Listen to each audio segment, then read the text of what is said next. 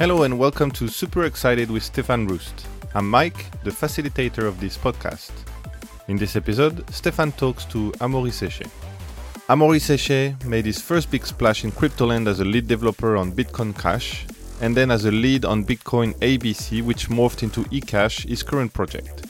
Realizing the vision of the legendary Milton Friedman, eCash is taking financial freedom to a level never seen before. With eCash, sending money is now as simple as sending an email.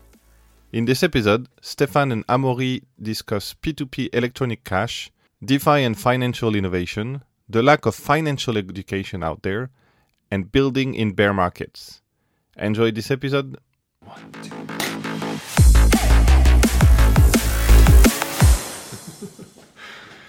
Good to good to see you. Glad we could catch up again and yeah, um, learn learn uh, about what you're up to, right? I mean, you've mm-hmm. been you've been in Bitcoin really early on. You got into uh, you were a core developer. Um, you helped uh, structure Bitcoin Cash mm-hmm. um, and grow that code base uh, under A B C, and you're now working on eCash, right? I mean, yeah. another uh, derivative and and. You know, what I was always impressed by you, you and, and what you were working on was just really getting into the nitty gritty of the Bitcoin code base, right? And and trying to rewrite that whole code base, build out a modern programming language off the back of what has been built with Bitcoin. And so, yeah, great to have you on the show. Thank you for sharing your insights and, and more about what you're up to, Amaury. Well, thank you for having me. Yeah. Um, no, it's really good. So where, where are you at with eCash? How's that coming along? Um, well, it's actually going along fine. Uh, we've launched earlier this year uh, the Avalanche consensus algorithm. So that was yeah. that was the project. That was also the project on, on B C H, actually. Uh, yeah. But um, it, it took much longer than expected, mostly not for technical reasons, but mostly for you know, political reason and various resources. other, um, well, resources is part of it, but also like a bunch of people pulling in different direction, um, you know, makes it much more difficult when people don't pull in the same direction to, to go anywhere. Right. Uh, which I guess is the price that you pay to have some decentralization. Uh, it's, it's not as efficient. So it took us quite some time to get there, but uh, no, we're finally finally there. Um, so what does that bring us? That brings us much more security on the network, which is fairly important because we are a minority chain. I think uh, other minority fork of Bitcoin, they need to get a bit worried now, uh, considering the percentage that they have when we were in the... Maybe I'm, I'm getting too much into the weed now, but it's... Let's say it's it's getting us uh, right now a much higher level of security. Uh, basically, if you get your transaction mined in the block, you can consider it final. There are not going to be any reorg or whatsoever. Well, the node the node can tell you when the block is finalized by Avalanche, but it typically takes less than two seconds, right? So it's confirmed in one block, you're good to go, which is, I mean, always pretty good. Unique. Yeah, yeah, it's it's always been a problem on Bitcoin Lite system that, you know, you need to wait for six confirmation and blah, blah, blah. And and if you're a minority fork, you may potentially want to wait for even longer because the hash rate is yeah. not as high. So that always has been a pain point. And now we're working on making that work at the transaction level. Um, so the, the first version that we rolled out only works for blocks. So you still have to wait about ten minutes for your transaction to be finalized. Wow. Um, and we're working on making the same work on every single transaction. So you would make a transaction and within two seconds, you would know if the transaction is final or not. Yeah, just to put that into perspective, right? I mean, for maybe some of the listeners as well, on the Bitcoin Core ecosystem, they needed to create the Lightning Network, a layer two network, in order to get fast finality. And then all of the verification happens subsequently on the blockchain. What Amaury has been working on is really, how do I build that on the layer one, on the blockchain, mm. and get fast finality in two seconds, so faster than a credit card, right? Yeah. Um, and, and, and that is super impressive. um, all that, on a decentralized was, basis. It's it's interesting that you bring credit card, because the um, like the timing that we looked at, you know, when when you start doing something, I think many people uh, proceed the other round. Like they're like, okay, oh good, can we make that stuff? But really, you want to you want to decide like what is your limit, you know. Uh, because it's it's gonna constrain the design space that you want to explore or not. And so we looked at uh, data from uh, payment processors that were like, basically, if you do it in more than three seconds, people think that the experience is bad. And yeah. if it if it lasts more than five seconds, then people start thinking that, oh, maybe, you know, it did not go through, or they start thinking that it's broken, right? It's um, broken. So... So we were like, okay, well, if this is the way people think about it, then our hard limit is is three seconds, right? Like if we do more than three seconds, then people are gonna think that the experience is degraded. So like right away, there is a bunch of approach that you can throw away out of the windows, because um, they they will never get anywhere close to, to, to three seconds. And that led us to use the, the Avalanche consensus algorithm, which typically converge in less than two seconds. So that was um, that was a good choice. So uh, walk back maybe in the Avalanche mm-hmm. pre-consensus consensus algorithm, right? We and this is nothing to do. Well, it has something to do with the Avalanche blockchain. I mean, but um, maybe walk back. You know, sort of what is uh, you you promote you uh, you were talking about it. I think in. At some conference, you were starting to talk about this in twenty sixteen or twenty fifteen, as early back as back mm-hmm, then. Yeah. Um, and yeah, and it was, and, and you also, I mean, uh, I mean, Gun was there as well, also sort of supporting it and, and working it. How, how is that different to what Avalanche is talking about right now and what they're trying to do? Yeah, so Avalanche As in Avalanche, is... the blockchain. yeah, yeah. So uh, let's let's call it Avax, right? Like this is what most people yeah. call it. Otherwise, it gets a bit a bit confusing. Um, Avalanche is a consensus algorithm, and just like Nakamoto consensus is, and just like you have many blockchain that use Nakamoto consensus, like uh, Bitcoin, yeah. Bitcoin Cash, Litecoin, uh, Dash, and a bunch of others, they use the Nakamoto consensus. Monero, um, yeah. Monero as well, yes. Um, yeah. Well, Avalanche is another consensus algorithm. And yeah. in the same way, you can build several systems that leverage that consensus algorithm. Uh, and Avax is one of them, probably the, the first one, I think, that, that used that system. And uh, we are probably the second one to leverage it. So the main difference with Avax is that Avax, they use exclusively the Avalanche consensus algorithm. And it comes with some trade-off, um, notably that you cannot have a trustless bootstrap, right? You need to have some trusted party that tells you, hey, here is what the state of the system is right now. And then you can continue to operate in a in a decentralized and trustless manner, but you cannot bootstrap yourself in a trusted manner in that network. Um, there are also problem with liveness. So when the network made a decision, you have no track record because you don't have a blockchain in the traditional sense, um, like you have with Bitcoin that is protected by proof of work. And so you cannot go over all that history and verify that, you know, the consensus algorithm was run adequately over time. You just have to trust, you know, like if you are not there live participating in it, you need to trust that everybody is, is doing the right thing. You don't really have a... have a way to to verify that. So we're not so happy with um, with making that trade-off. And so we decided to just not making it, uh, making it at all, right? Like eCash is still a derivative of Bitcoin. It still have the, the Natam- Nakamoto consensus algorithm in it. Yep. And it provides all those property that you can bootstrap in a trustless manner by following, you know, the longest chain and, you know, all those stuff probably people are already familiar with. But... Yep. We use Avalanche to provide an extra layer on top of it that provide additional feature, right? So actually you can connect to the eCash network and completely ignore the Avalanche part of it. And you're going to get properties that are similar to Bitcoin. But if you decide to run like a more modern client that understands the Avalanche consensus, then you get finalities for your block. Um, and and when we get there, you're going to get finality for your transactions.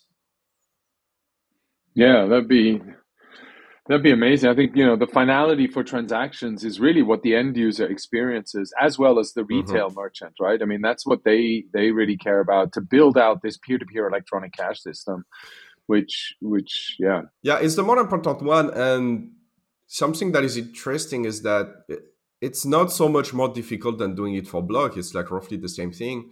Uh, the main difference is is volume, yeah. right? You have one block every ten minutes. So because because you just have one block every ten minutes, then there are a bunch of factors that don't enter into the equation. Like, what if someone starts submitting millions of transactions, or do you handle the load and all of that? Well, someone is not going to submit millions of blocks because they are expensive to produce. So there yeah. is... You know, part of the design space is simpler when you do it on blocks, and this is why we started doing that. But um, uh, essentially, this is the same problem on, on transactions. Uh, just there's a question of volume additionally. So shouldn't take uh, yeah. shouldn't take the same kind of um, you know, it shouldn't take as long as it did it's for. It's the same heavy lifting.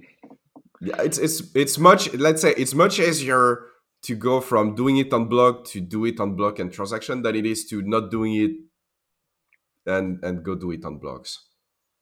Yeah. That makes sense. Like that first step is like the, the most difficult one to take. So getting the pre-consensus in the blocks themselves, and then the transactions in the blocks is the next layer down and should be easier to get done. Is that yeah. what you're saying? Yeah, yeah, yeah. Yeah. Yeah, it should not take years like it, it did for blocks. Yeah. I mean, I think, you know, one of the things that it, it, you know, not only is that going to provide a better user experience on the sort of uh, blockchain consensus, sort of a Bitcoin consensus model or Nakamoto uh, consensus model, but I think the other thing that, that you've always been toying with is, you know, as a core developer, right, how do you get rewarded for all the work that you do? And we've been, um, in the past, our workings together was how do we reward and incentivize developers to continuously build on a programming language mm. that is, you know, as a software engineer, you're not receiving the same benefits as a miner, for example, right? Um, the miner gets the rewards. How does that get shared between all the different participants? And it's basically the miners that then get to decide how to best implement the software improvements. Well, but one of the problems is that the miners, they are in competition with each other. So they have actually yeah. very little, they have very little headroom to actually do that. Yeah. Yeah.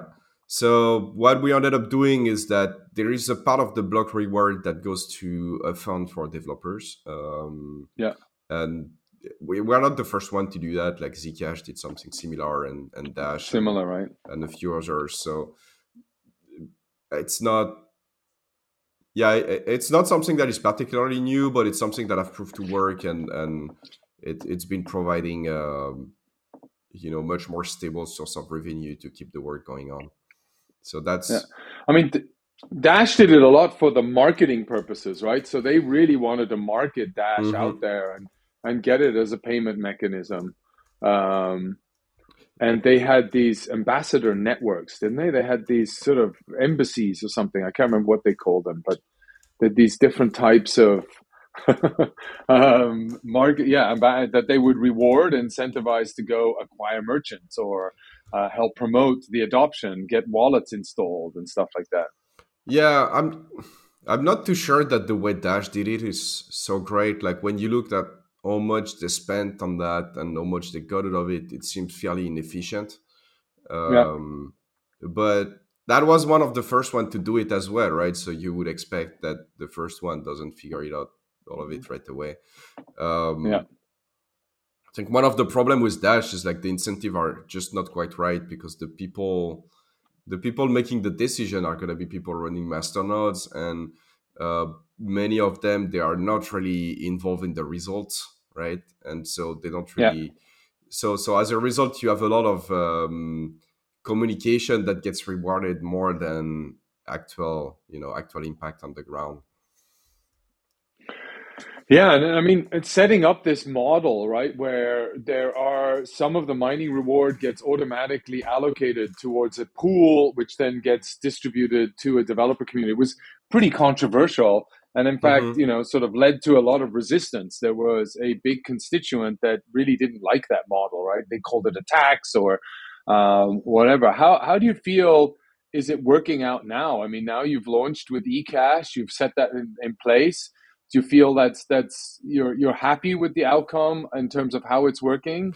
Yeah, um, yeah, yeah, yeah, yeah. Well, what was happening is like in the B C H ecosystem, in the yeah. beginning we could actually bid stuff, but at some point it be- everything becomes so political that you know you would spend a good amount of your time and energy trying to handle like political problems more than actually build anything, and you know, that has been very damageable to the B C H ecosystem as a whole. And and you see that today, like, um, uh, I don't know, like B C H is not doing so good. Like it's actually barely, it, it's barely higher in terms of valuation than eCash.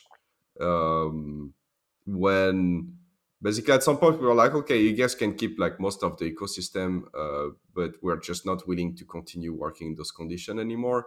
And we went our own way. Um, we should be worth like a fraction of what B C H is, and and the fact yeah. that we are competing in the same league now is, I mean, like really worrying for B C H, because the, the most difficult part in growing those stuff is growing the ecosystem, right? Um, there is there is a network effect there that is a bit difficult yeah. to bootstrap. So the fact that B C H was able to keep most of the ecosystem and still end up at the same place as we are, maybe like slightly higher, but you know, in the same, let's say in the same league as as we are, is um, for me it's very worrying. Um, also disappointing. Like some people think I wanted, I wanted bad things for B C H or whatever to happen, which is, I mean, it's completely stupid. It's it's clearly people that have never built anything in their life that would think that way. Like when you've built something and invested several years of your life building it, you don't want it to fail, but you also need to yeah. look at it objectively, and objectively it's not doing good, considering, you know, like, I mean, it's accepted by PayPal, and you know, like the the, the level of support in the ecosystem for B C H is huge. It should be a top ten coin. The fact that it's not is is a huge failure of the community and, and the current leadership of the coin, I think. Yeah, you know, so, I mean, rather than going into that, I mean, you know, I think there were definitely a significant amount of changes at B C H. And, um, you know, I think there are still a lot of diehards that are, are working on it and, and trying to build on it. But I mean, when you set up eCash, I mean, it's about a year and a half. When mm-hmm. did you, when did you sort of, yeah, about a year and a half old now, right? And it's like, um, and and it seems that you're sort of, I, I mean, I guess you're pretty happy with the progress. Um, yeah. And and and where do you see sort of the future of eCash? Where would you like eCash to go? And I know you're a really big builder. Um and and and I mean yeah, yeah. so the thing where, that I, where, yeah, yeah. what are the opportunities and prospects? And the the what, thing what that see? I would want to see is uh, we have this idea of creating subnets. Yeah. Uh, so so there have been a problem. There have been something that people have been trying to build with Bitcoin for quite some time. It's uh, the idea of sidechain or drive chain, or like there are many variations of that idea that have been proposed over the year, and they never quite work because so the general idea is what the general idea is that you can take some coin from the main chain and put them into some other system that have different rules, and at some point you can bring them back in in the main system, and those other systems, they don't depend on the core developer, and they can, you know, evolve in in any direction. And that would be a space where people could create many of those and try to innovate and, you know, see what works and what doesn't. And and the problem with Bitcoin-like system is that we can do, we know to do most of that, except the part where you bring back the coin on the main chain. Nakamoto yep. consensus, just like people have never figured out the way to do it with Nakamoto consensus. And I was about to say it's impossible. Maybe it's not. Uh, it's always dangerous to say it's impossible, but it's been fourteen years now and nobody has been able to figure it out, right? Uh, so let's say if it's not impossible, it's it's at least very, very difficult. And it's very, very, very difficult. And it's very speculative if it's, it's possible at all, right? So, uh, but because we don't use exclusively Nakamoto consensus, we use Avalanche as well. With Avalanche, uh, this reverse um, reverse peg is not too difficult to do. And so... Now, what does it mean? That means that, oh, maybe you can create a subsystem with an E V M that works more like Ethereum than it does like Bitcoin, and people could, you know, move some eCash in there and use smart contracts and whatnot. Or you can do one with zero-knowledge technology where people can do transactions that are completely opaque. Or you can do, like, the whole point is that you can do one that have any kind of rules, so we don't know what I Ds people are going to come up tomorrow. Um, but... But we know that we can create a subnet that, you know, if those I D gets traction, we can create a subnet that uh, that leverage them. And I think it's very exciting, right? Because one of the main problem of the whole crypto space is that when you want to innovate on the technological level, you always find yourself at some point where you have to mess with the consensus rule of the system. And no, everybody has to upgrade at the same time. This is an upgrade process that's going to take months. Um, and you need to be extremely careful because any bug in there are, is going to have like very dire consequences. Mm. Um, so so innovating this way is actually very slow, very difficult. And to the contrary, you'd want people to be able to try stuff, um, launch them very quickly, see if they work or not right away.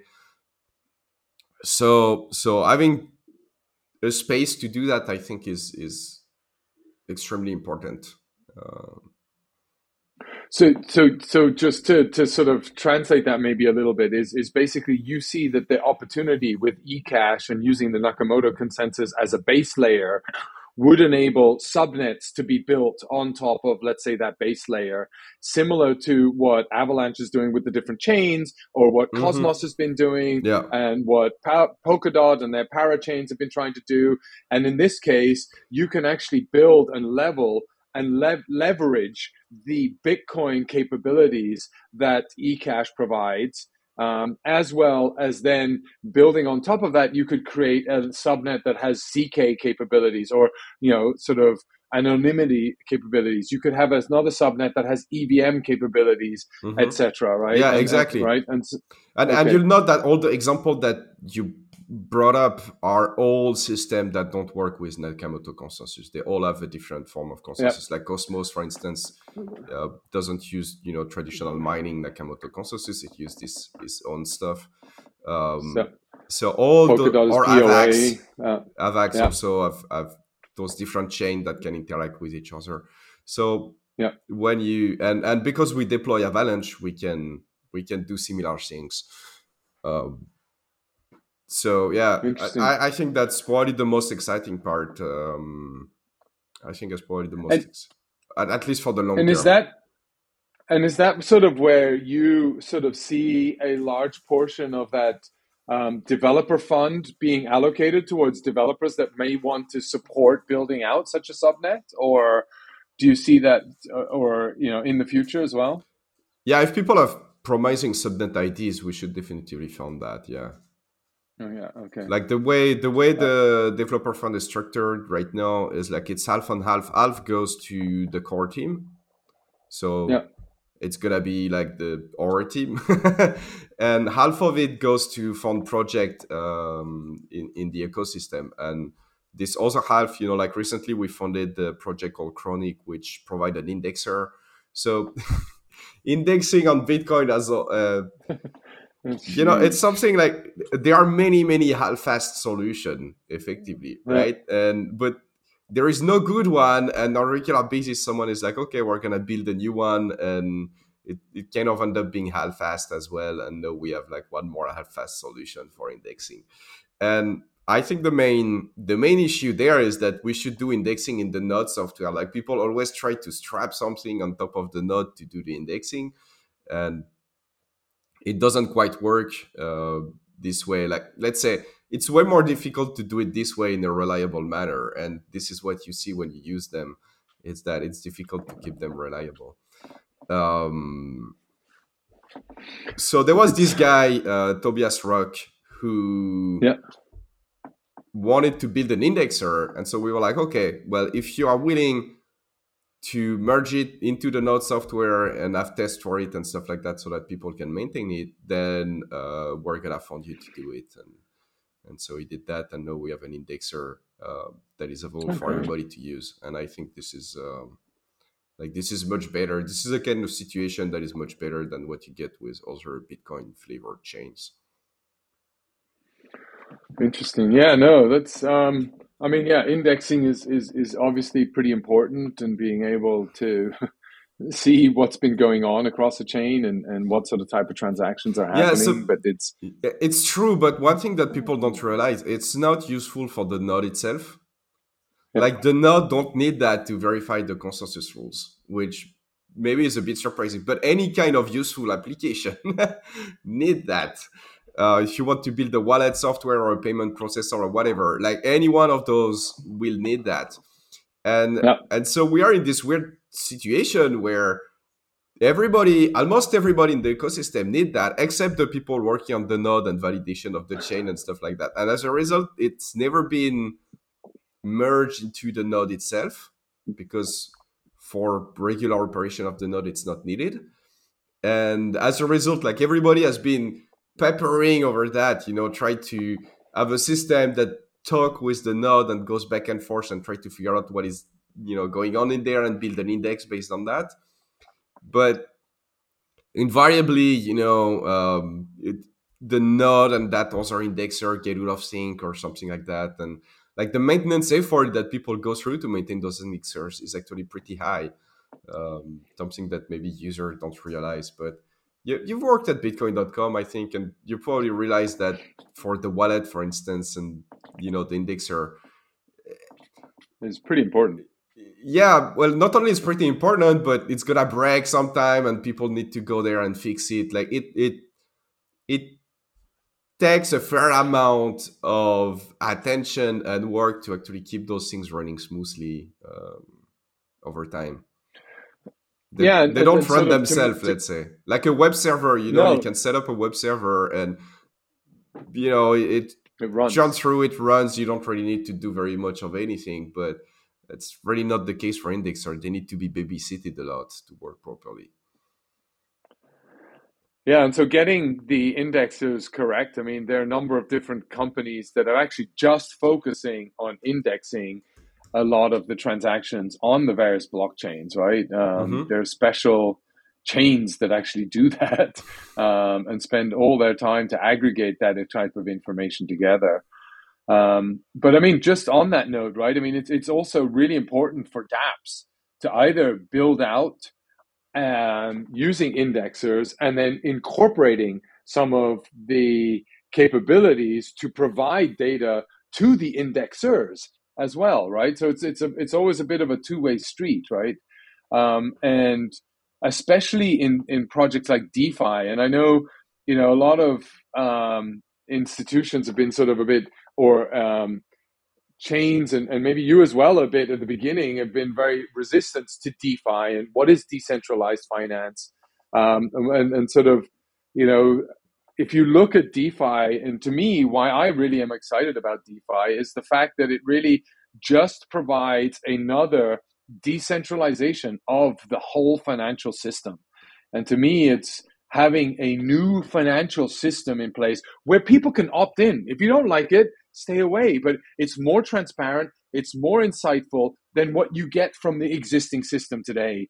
And how do we allow for innovation on that? And if the exist and the cost benefit ratio is far greater than the costs that you have of running a CeFi business. And so how do you see, you know, DeFi working with eCash? Is that something that you're open to, um, you know, sort of, uh, are you still pretty skeptical about DeFi and where DeFi can go? No, so what I've been thinking since the beginning about DeFi, and that has not really changed, is that, well, in there, you have like ninety percent of scams and you have like ten percent of uh, very interesting things going on.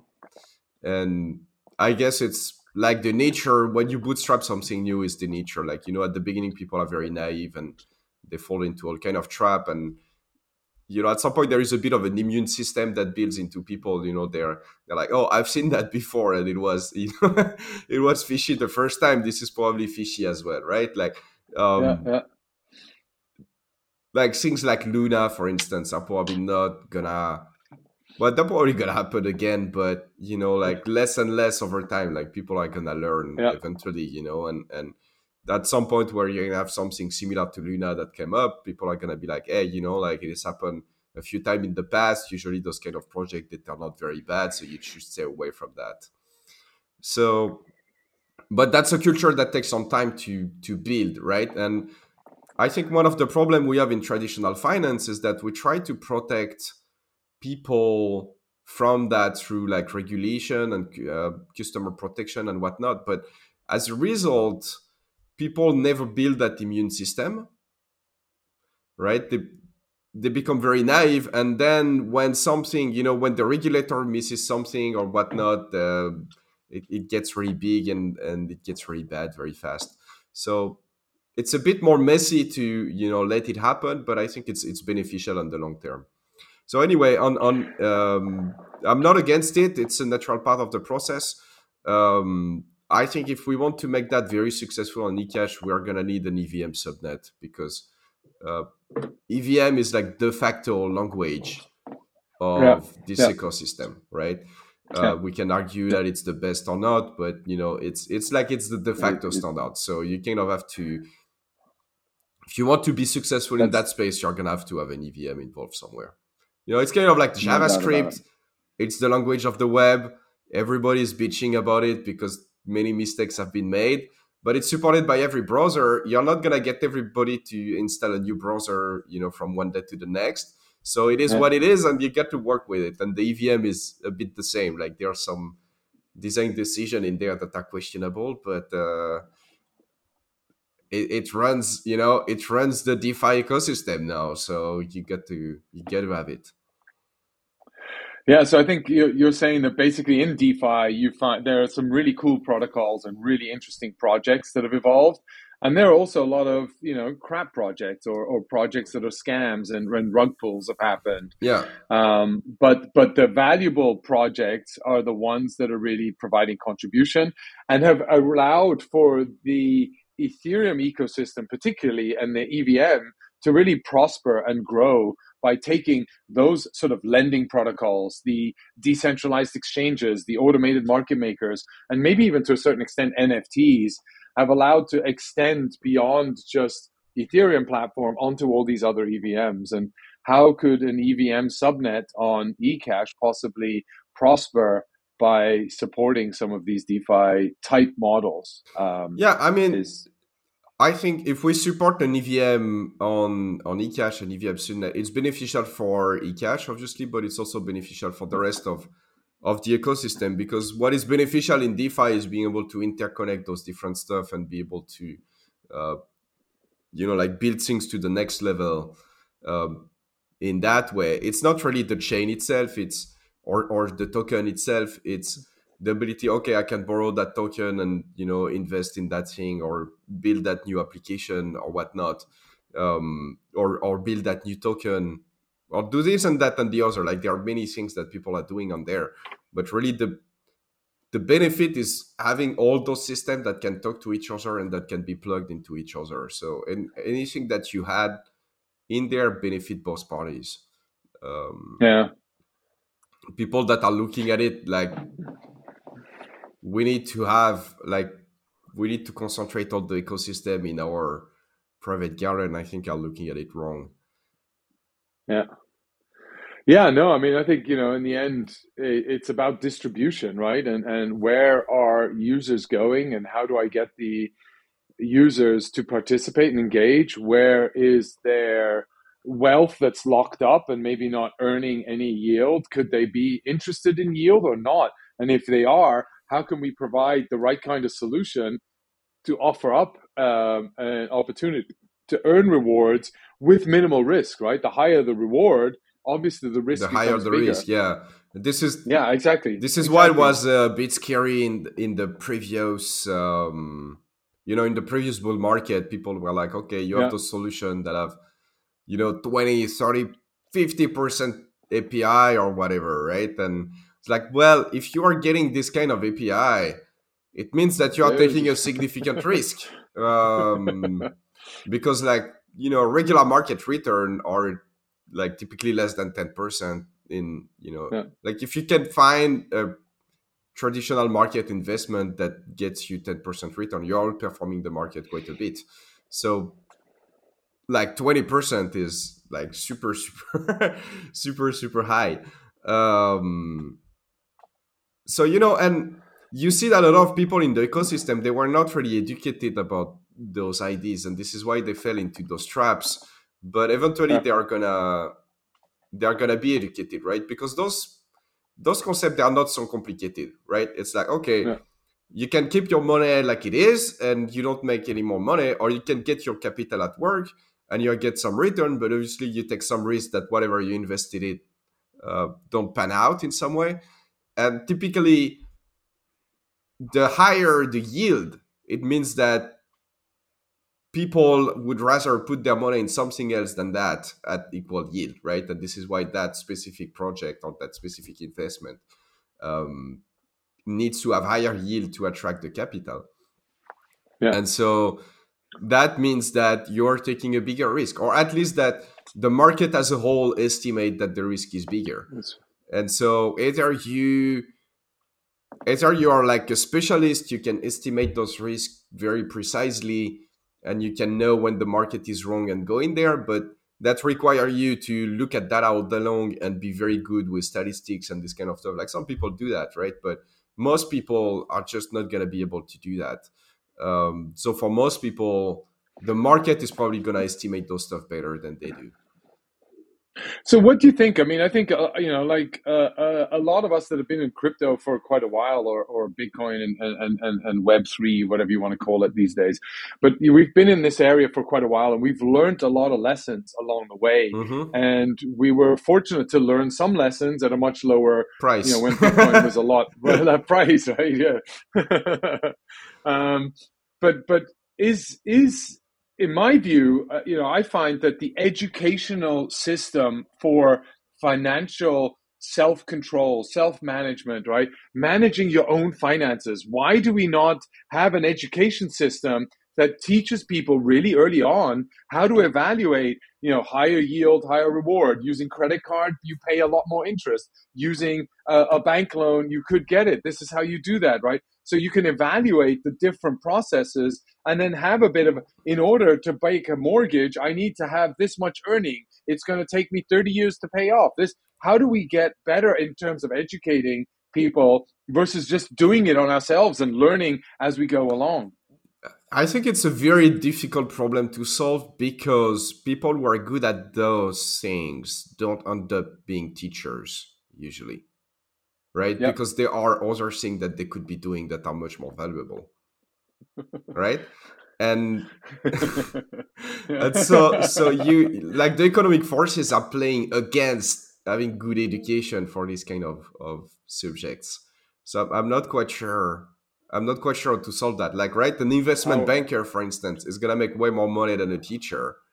And so yep. if you are knowledgeable about those kind of topics, you would rather be an investment banker than be a teacher. Yeah, maybe. Yeah. Yeah. I mean, or, you know, yeah, I mean, that's definitely um, one angle to look at it. I mean, the other area was just really, Um, yeah, it, it's the curriculums themselves, you know, are still also equally antiquated, you know, yeah. they're just so old. I, I We're think... learning stuff that the same process that we've been learning and frameworks that we've been having for centuries. Yeah. Right? I... And we live in a very different age. I think we have a bit of, um, we have a bit of an opening, because now there is a lot of online teaching. And yeah. online teaching have, have different economics, right? Because it can have economics of scale. I can yeah. make a course online and sell it to ten thousand people, and it's just as good as uh, you know, teaching it to like ten people. Whereas if I'm in the classroom teaching people directly, obviously, if there are ten people in the classroom, they're gonna get the higher quality product or higher quality education than if there is, you know, hundreds of people in that room. Yeah. So, yeah. so online teaching scales much better. And so maybe there is an opportunity for people who understand those topics to be able to reach a wider audience and make it worth their their time and efforts to do that versus whatever else they could be doing. Um, so maybe that's an opportunity, though. What we see on that front as well is like it's not so great right now, um, because those courses are more like, oh, you can become a billionaire in like two weeks uh, if you follow yeah, my, yeah, my yeah. secret techniques, you know. Um, which once again is like, I don't know. I didn't take those courses, but it doesn't seem very credible that you could do that. Um, But I guess eventually. No, but we had we, we had like innovations with like Khan Academy and, and YouTube channels, right? And yeah. and sort of not not just specific influencers, but you got Code Academy, right? You got all these different types of academies that are built out online, or um, E F, you know, what's that? The online learning for language, English language, mm-hmm. and stuff like that. So people have done curriculums that really work. And no, there is a big how... boom happening in that in that area. Yeah. Uh, that's a very promising market. It's really growing right now, uh, mostly because the economics of teaching in that way are very different from the traditional way, and that makes me hopeful that someone is going to tackle, you know, financial question in that manner and, and yeah. provide a high quality, you know, financial education that way, because the economics can work that way, and the traditional way there is no way. Like, unless someone decides to sacrifice themselves, it's just not going to work. And you cannot get people to, sac- like, maybe there are some people that are going to be passionate about teaching those stuff and that are willing to make less money to do that. But this is not something that scales, right? Like, you cannot expect a lot of yeah. people to do that. So so you need something that works economically. And and that, to me, is sort of really where I feel, you know, one of the reasons why we got into this was the old system of financial systems don't work, right? They are broken. In mm-hmm. two thousand eight, why did why did Bitcoin come to fruition? Because we need a new system versus the old system. And we're sort of now at, I feel, an, an inflection point again. You look, we're back another economic crisis because of the mismanagement. The old systems don't work, right? And now we're trying to Oh, oh, oh, we need the institutions to come into Bitcoin. And, oh, well, let's change these new systems that we built to fit to the old system so that the old guys can come into this new new platform. And it's like, hang on, hang on, hang on. No, no, no, no, no. Why should we do that? We're already more transparent. We're already more independent. We've all learned.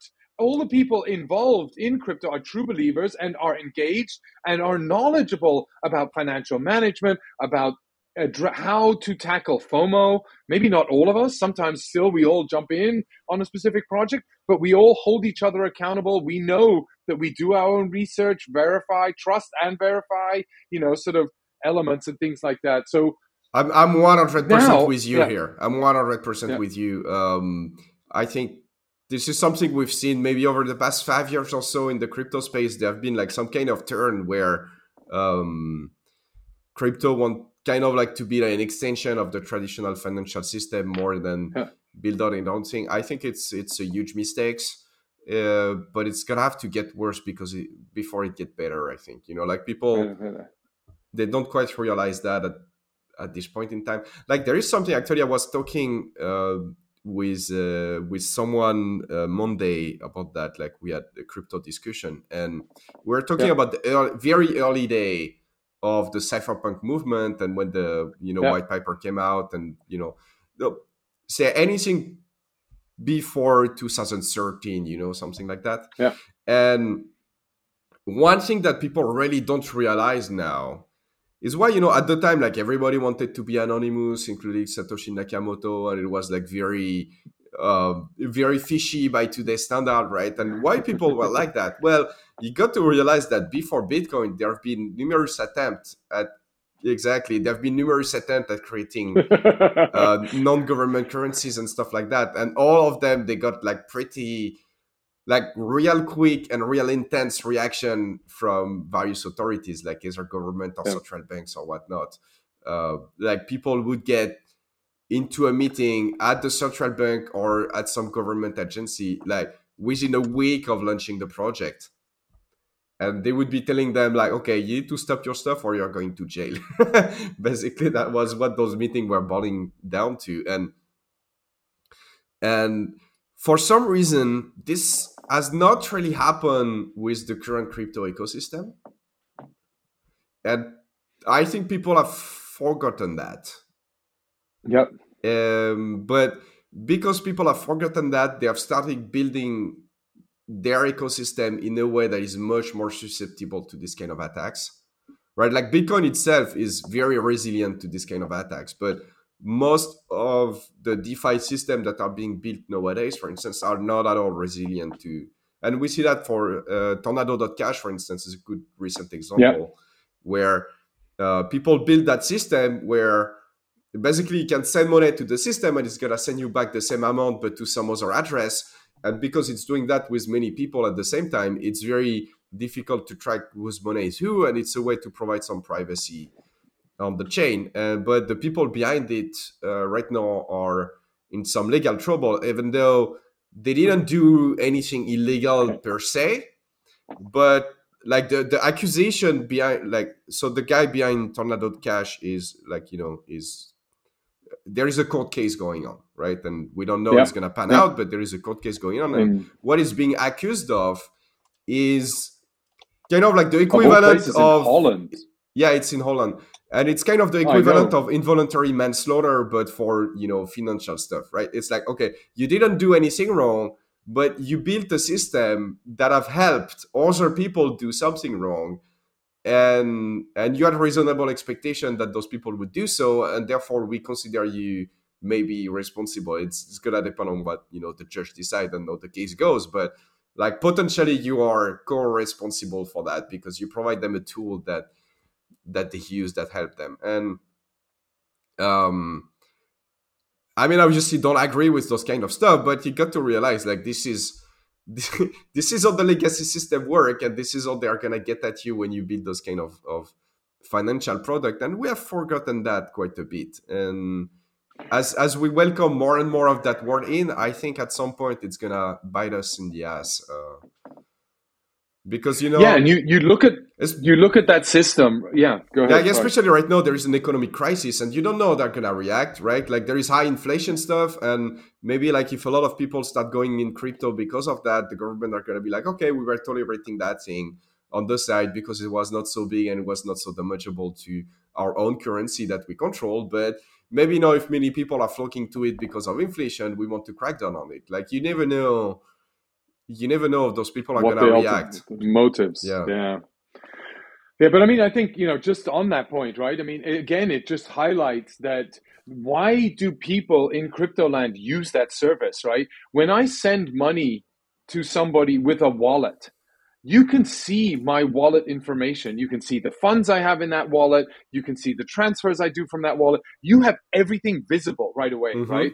And so in, in the event I want to send money to somebody, but I don't want them to know that it's from my wallet with all my details and all my accounts and all my funds in there, I would like it to go through a centralized, you know, so through a service that that that hides my my bank account, right? Yes. In the end, how many people, and there's a whole industry that's grown in the banking industry, the traditional world, where your bank account details are totally private. Nobody can see it. You need a court order to go and see Omri's bank account with Credit Lyonnais, for example, right? Mm-hmm. They can't just go and look at it, and nobody else can see it. Whereas in crypto land, you can see my wallet. You can see my whole bank account if you want to, right? If you get my address and you know it's mine, you can then see that, yeah. right? And you can see everything I have. And in some cases, people want to make transfers, and I provided a tool to make that possible.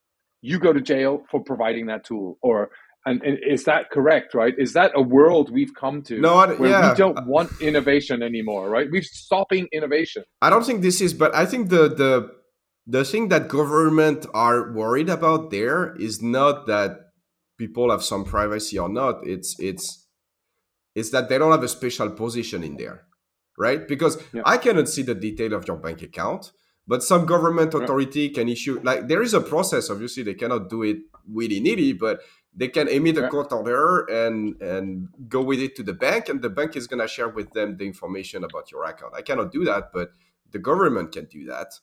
Um, yeah. Whereas when it comes to crypto system, nobody has a privileged position in those systems, right? If you want to have privacy and you use privacy tools, I cannot see your financial information, but the government cannot see it either, right? And they're going to have to revert to traditional ways of tracking crime and stuff like that. I think, you know, the, the authority have become a bit lazy as uh, many of the payment became electronic, right? Because before they would have to do an investigation, like say you're selling drug, for instance, right? So what yeah. would happen before is that they would do an investigation into you and try to prove that, okay, you, you buy drug from that guy and you sell it to those people and yeah, and they build a case and then they go to court against you because you're selling drug, right? But nowadays, what they would do is that they would suspect you to sell drug. They would sell a subpoena to your bank, get all the banking transfer, see who you buy it from, who you sell it to. You like the the whole the whole investigation became much more simpler, right? And the like, if you have privacy for crypto, they're gonna have to revert through, uh, you know, traditional investigation method. But I don't think that's a, I don't think that's a bad thing per se. Like I would understand if, no. if I were the one investigating, obviously, you know, I would be preaching for my own church and say, well, you know, this is much worse and yada yada, right? But I think for society as a whole, it, it's probably better. But also, I mean, it, it, if if you are an investigator, you know, there are really good tools out there to really do your work, right? And, and and I think, like you've said, my view is, you know, you can go to Chainalysis and find out all the wallets, who are the wallets. I mean, they pretty much know most of the wallets out there already, where the it, coins are, what coins are where, right? I mean, it really depends yeah, on the I mean, chain and on the system and sure, and, and sure. what people like, what step people take to ensure their privacy. But for yeah. A large part. For a large portion of the user, what they are doing is fairly transparent. And if you go to a company like Chainalysis, they're going to be able to to tell you a lot of information. So in many ways... And if I found a wallet address that I really, oh, this is really weird. This has got some really weird transaction. I don't like that. I need to go and find out, mm-hmm. can you do that? Then then maybe you can go and do your homework and figure it out and find the tools, build the tools to make that possible versus... hiring an army of seventy lawyers to go after a little developer who built a a, a programming language that enabled um, and you a know, service. The degree to which people use those other tools to make things more opaque is also gonna be dependent on the degree of perceived legitimacy of the people, you know, doing the law enforcement, right? Because yeah.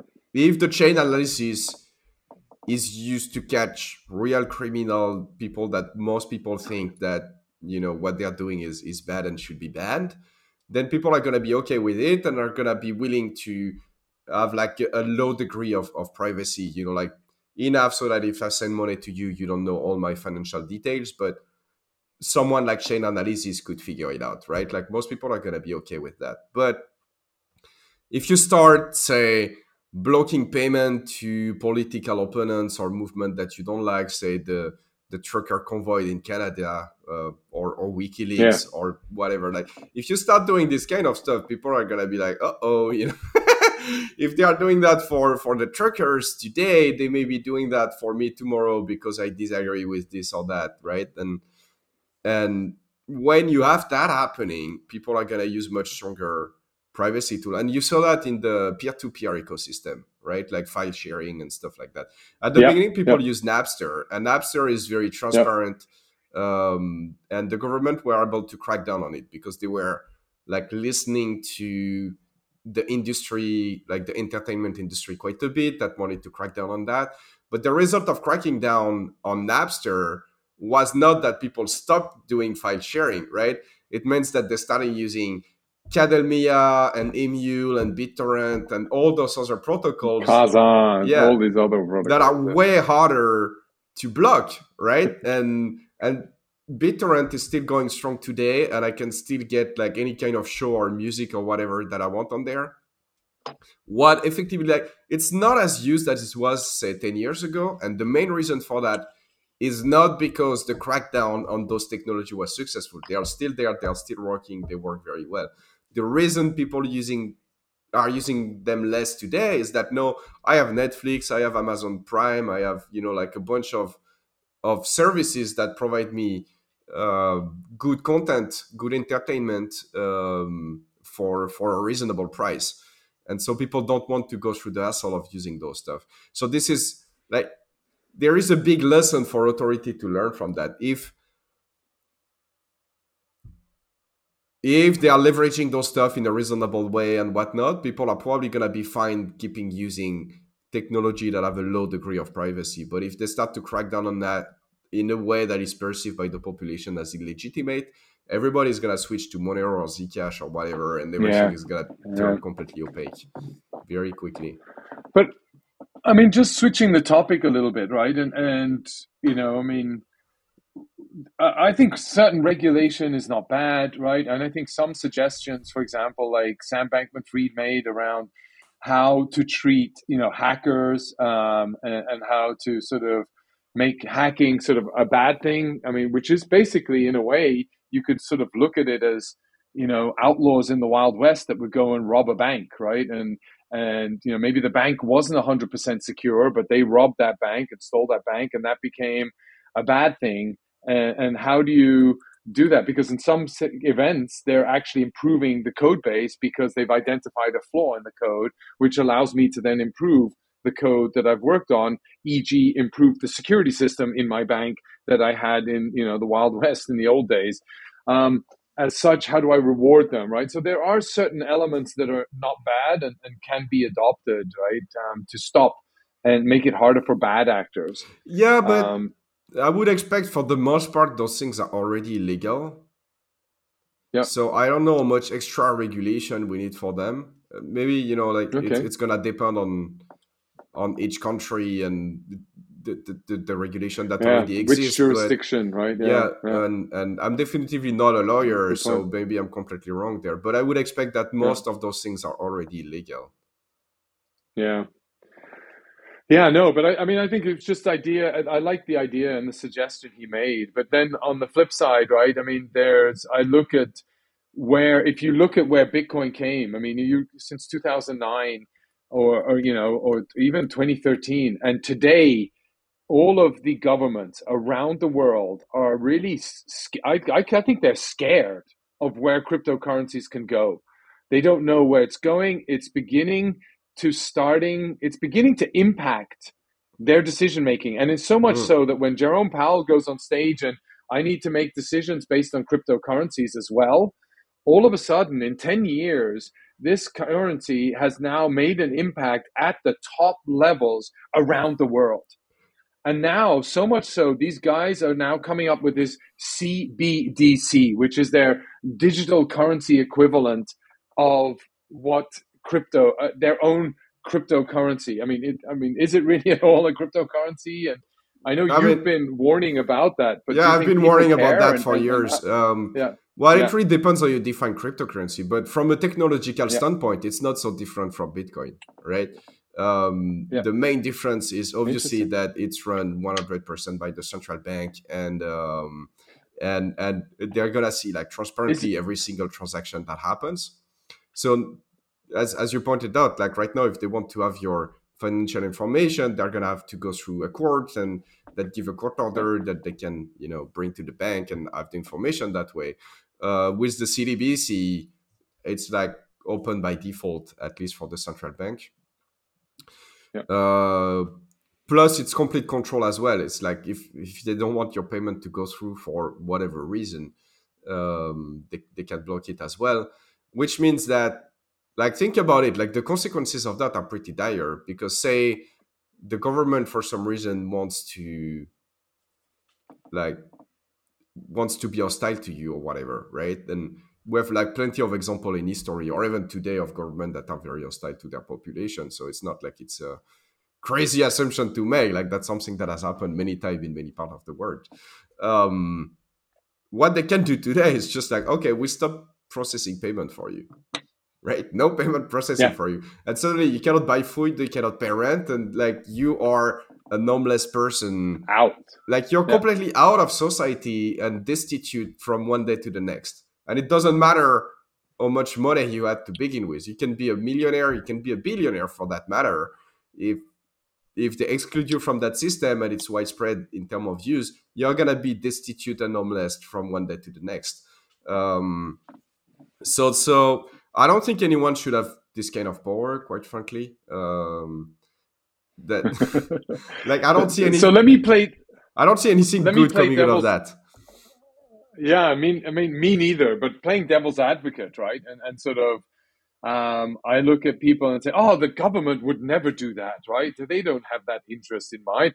They were only protecting us against bad actors, right? We trust them, and or, or you know, yeah." So, well, uh, uh, quite clearly, I mean, like yeah. you look at every election. So first, like for most of the world, that's clearly not true. Right? Like many government in the world are authoritarian, but you could say, okay, maybe in the West where we have more freedom or whatnot, this is better, right? But you can see people screaming at every election that your political opponent is literally Hitler and whatever, right?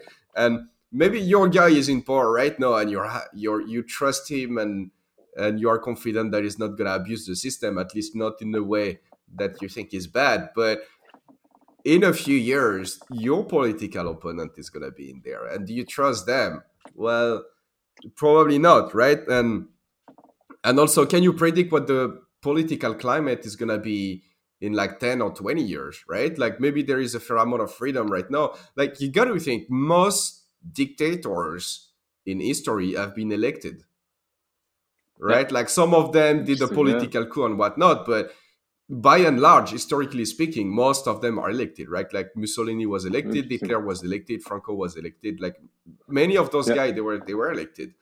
Um, so, so who says that, you know, like right now, it doesn't look like it's the case in the West, but who said that in twenty or twenty-five years, um, there is some dude like that that comes around and and people fall into the trap and, and elect them? Well, you you don't know, and there is not a good way to... Interesting. Protect against that, yeah. right? So, yeah. so maybe it would be okay if you were to roll out that technology tomorrow because you trust your government. But once it's there, it's there, right? Like it's not. Once you open that door, it's open. You cannot go back. Yeah, and and and to your point, right? At some point, some sort of regulation might change. At some point, if that does change, change. What does that mean? And and and given that power of central bank digital currencies coming into a new regulatory leadership, what does that mean? And how can they take control of it? And what will they do with it? Yeah, right? I mean, like um, it's like the ring of power, right? it, it's the power is just too great. It's gonna attract bad things. It's it's a matter of time. Yeah, it's it's definitely interesting. Yeah. So like, you know, um, you're a political you know, just... guy and your position is not so great. You might not be reelected next time, or maybe you did something fishy and you're going to end up in jail or whatnot. And you're like, well, I can just do this, this one time and put my political opponent into trouble. And I get to put like a token for five more years where I can get by, right? Like at some point, the temptation for someone is just going to be too great to not do it. Yeah. And, and, and I mean, anyway, yeah. So I think that's a, another really good reason why we should really be cautious of this. And in fact, try to really limit this growth. I mean, I, I, I don't see it. I think the powers that be, um, are really going to push this hard, right? I mean, yes. look at, I mean, you saw the new prime minister in the U K, G seven, we all agree to uh, work I, together. I think this to is going to happen. I think this is going to happen it's, because the, the counter power against that is really the crypto space. But when you look at yep. most of the people talking about C B D C now, they are not like, oh, you need to use crypto, uh, whatever. They're like, oh, C B D C is bad for freedom. We need to fight against it, yada, yada. But you don't fight yeah. against it by bitching on Twitter. Like, I'm sorry, but you you fight against it by creating a counterpower that is that is big enough. And I a like movement. When I look at how fast those C D B C are moving, and I, I don't see the ideas of using something else speculating in the mainstream fast enough. So I think it's it, it's gonna happen. Um, I think it's gonna happen, and we're gonna have to fight that as the underdog. Yeah, like this is for and, me. This and, is and one of the biggest deception. You know, like uh, not deception, but disappointment um, yeah. of of the crypto space. I think you know we had a good opportunity because it's for. It's fourteen years old now, right? And we had a good opportunity, but at some point we were like, okay, we want to use that more as a investment vehicle than actually digital cash. And yeah. that leaves the door open for, well, if you don't want to take that market, then, you know, the C D B C is going to take it. And, and well, that's how it is, right? Like you cannot change history, but I think it's, it's probably too late now for crypto to be a major actor on that front, at least, you know, I mean, in the short term, initially. In long term, I'm more, I'm more um, optimistic. Bullish. Yeah, because I think, you know, when it starts hurting, people are going to realize that, you know, maybe it's good to use something else. But I think it's going to have to start hurting for people to get back to those ideas. A lot of people, exactly. I think Pink Floyd have a good name. It's comfortably numb, right? Yeah. So I'm comfortably numb, right? So it's like until you actually feel the pain, you're going to stay comfortably numb, right? I'm comfortable. I'm okay. I just be blind to it. Mm-hmm. You can hit me a couple of times. I won't feel it. But um, yeah, I think we're going to have to feel hits... the pain. What is scary to me, though, is that I... by the time there is enough pain, is it possible to get out? It's going to be like, because it's your money, right? Like you're literally paid to stay in. Can you afford to get out yeah. by that point? Yeah, that's that's that's the thing. You you're just so sucked into the system. But I mean, I do feel that, you know, sort of you and I, I mean, you've gone through a number of cycles, right? Crypto cycles, mm-hmm. ups and downs, and uh, four or f- four or five of them. I don't know how many, but we've we've gone through a number. Um, how, you know, and, and every time in a bear market, I found that it's really brought together sort of, I call them the T Bs, the true believers, right? That have really sort of stuck into it and really tried to put through it. And it's been more about the utility of DeFi, decentralization, peer-to-peer electronic cash systems. That has really come out and, and really, that's what strikes home versus just purely an investment asset, right? It's mm. a new asset class. We have to invest. It's like a stock. No, it's yeah, like I always currency trading. I always found the like, bear market to be the interesting The, the more interesting part of, of those cycles. Yeah, like definitely yeah. I'm, I'm with you there. The the bull market are usually a lot about hype and, you know, last time it was like N F T and whatnot. The previous time it was yeah. I C O. And like each time you have something that is being hyped, but it's it's never really the thing. And, um, and but but when the price goes down, then all the people that are hyping whatever, they all go away, and whatever remains are the people that are steadily building for years. But those are actually the people that move the space forward. Yeah.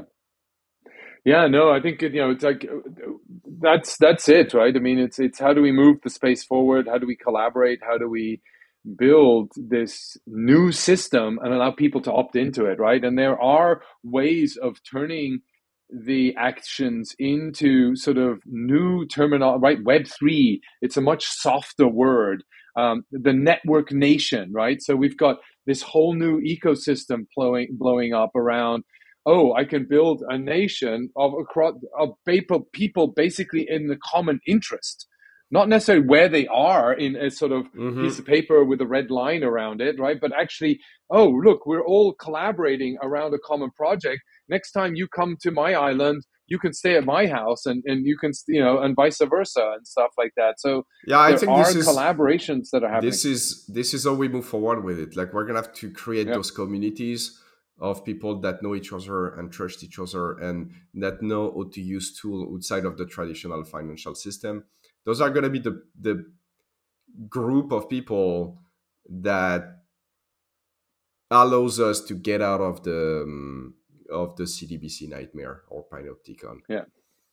And you, you cannot do that alone. Like you need, yep. you need to have a social group of people that are into crypto, but that are into using it, you know, like, because if all you do is flipping coins on an exchange, um, I have nothing against that, by the way, but if this is like all you do and all you know to do, you don't have the basic tools that you will need to circumvent C D B Cs.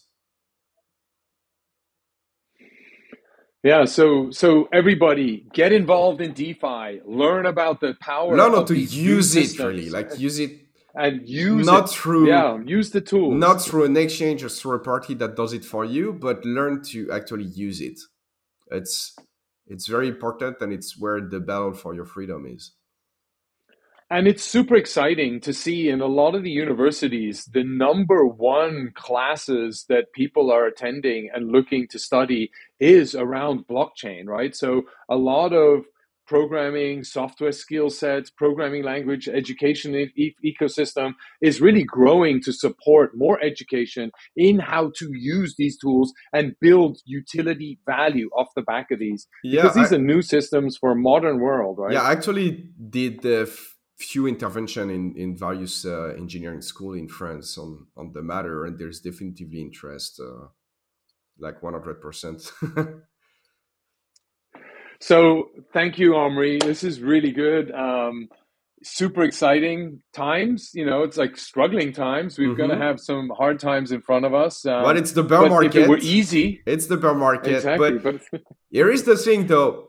People think it's bad. They have not gone through the previous one. Like I remember yeah. the bear market around two thousand fourteen, fifteen, uh, something like that. I'm, I'm bad with date, but yeah. in in that era, there was a bear market that and, and people were committed suicide and stuff. Uh, the price went down by more than ninety percent. No, we're like, oh, seventy percent. It's really bad. Well, we got we got to like ninety, ninety-five percent sometime in, in previous bear market. So those are... Those are still pretty rough, but they're getting softer every time. So, you know. Yeah. And yep, exactly. Let's, let's, we learn with it and, and, and look at what yeah. it does do though. It brings together a lot of the people that were suffered through those downtimes that really work together to really try and build better. Yeah. It also services, like separate better utility. What was hype and what, you know, is actually what something was, solid yeah. enough that it can power through this kind of difficult time. Yeah. And we're still early in this industry, right? This is super early. I mm. mean, we've got so much opportunity in front of us. Um, and, and that's why I'm super excited to be having spoken to you again and um, super excited in this industry. I think we can still make a change and we can drive this change and, you know, um, oh, it's, it's just uh, the beginning. We and have to drive this change. Yeah. It's, like the way I see it, it's going to be a multi-generational um, endeavor, right? Because you're not going to change money and the whole financial system in five years, right? It just doesn't happen. There is there is a force of habit there that is too strong. There are cultural elements. So it's, so it's going to take like at least a generation for that to become the main, you know, the main economic system. It's probably going to take a couple. Uh, so... We're definitively early. Yeah, no, I think I think there's there's just so much um, to do. I think you know we still need to um, provide alternatives, and and maybe we need to go back to getting the community more engaged in this, right? I mean, the, they, they banned I C Os for a simple period of time because they thought everything was a scam, but in a way. You know, I mean, a lot of these were I C Os, right? I mean, a lot of the real, you know, Avalanche came out mm-hmm. of a community sale, right? I mean, a lot of these great protocols and Bitcoin well, I, was a... I C O, yeah. just like DeFi, was like ninety percent scams, but like Ethereum also like was uh, an initial coin offering. Um, yeah. Uh, Avax as well, as you point out, like several, several big reputable projects that run today were also I C Os, so... You know, many scams, but not just scam. Like and and the few like few of them that were not scam ended up doing very well and and have a very big impact. So that's why and that's so why you don't want you to are, blanket ban yeah. those stuff, right? Exactly. You want you to leave the opportunity it, to people to uh, learn how to distinguish the scam from the good stuff better. And that cannot happen if you ban it. In venture capital, they call it a ten bagger, right? So they need one investment to return back the ten, you know, the nine bad investments they did, because that tenth investment made paid off for all the ten. Mm-hmm. Uh, one investment out of ten paid off for all those ten investments. So nine go bad, one does really well. And and I think crypto is no different, right? I mean, in fact, I think I think that the the odds are actually better if you do your research, you find out who the team is, talk to builders who are working in this space to help you find out the quality of a specific project, and maybe talk to two, three. You can't just go in one person anymore and get your opinion from there. Oh, go into that one. Why? Oh, I don't know. They went in, and then don't go go in, right? Yeah, yeah. You. Oh, it's paying you nineteen percent A P Y. Oh, yeah, yeah. I'll go in. um, yeah, yeah, you want to it's, it's... you want to look at the people behind it, especially like if they've done rug pull in the past, or if they have no past whatsoever. You want to be a bit uh, yeah. a bit careful. Obviously, having good people behind the project is never a guarantee of success, but it's also it's already a guarantee that it's not a scam, right? Which yeah. which is already. Um, Which is already something, and and you know, if you follow that, you are not gonna invest in scam. You invest into several of them. Some of them are gonna pan out and pay for the one that don't. Uh, so you're good. Yeah, exactly. Like, that's part of investing as well. Um, it's, it's some yeah. Like you be, you want to be somewhat diversified, and you want to be um, like you want to be cognizant of the fact that sometimes good ideas that just don't work for whatever reason. It's not the right time. It's you know it was. The the right thing didn't happen. Like there is always a degree of luck in success, right? Um, I, I don't believe right time, right place. Yeah, sometimes you just need to be at the right time at the right place, and someone at a similar I D, but they were not at the right time at the right place, and, and it didn't work for them, right? So um, there is obviously like hard work and, and having a good vision, all of that is important, but there is also a degree of luck. Um, and So you need to be cognizant of that, and it's not just because you have, you know, people that you consider to be serious and whatnot working on it. Like it may not pan out, but on the balance of probabilities,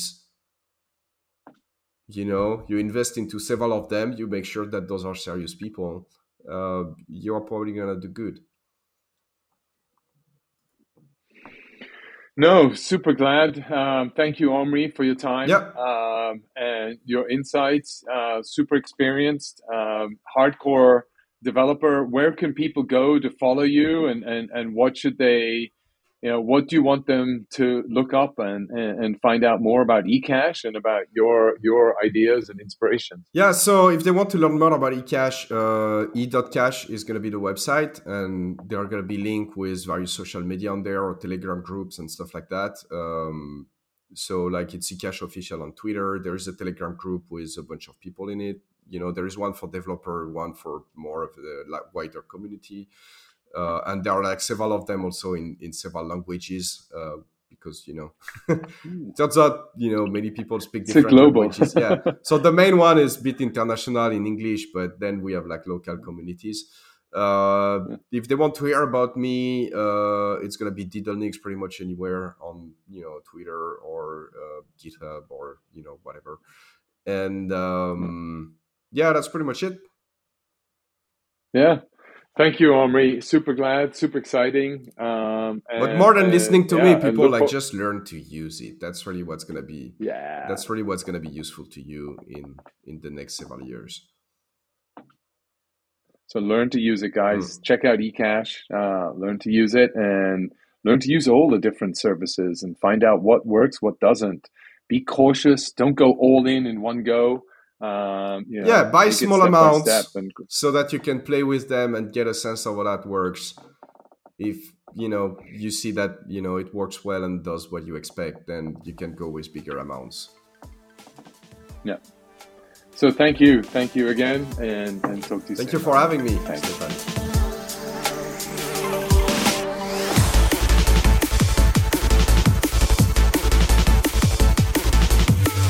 This was Stefan Rust and Amaury Séchet. You can follow Amaury on Twitter at deadalnix, that's D E A D A L N I X, and eCash at eCashOfficial, that's E C A S H official.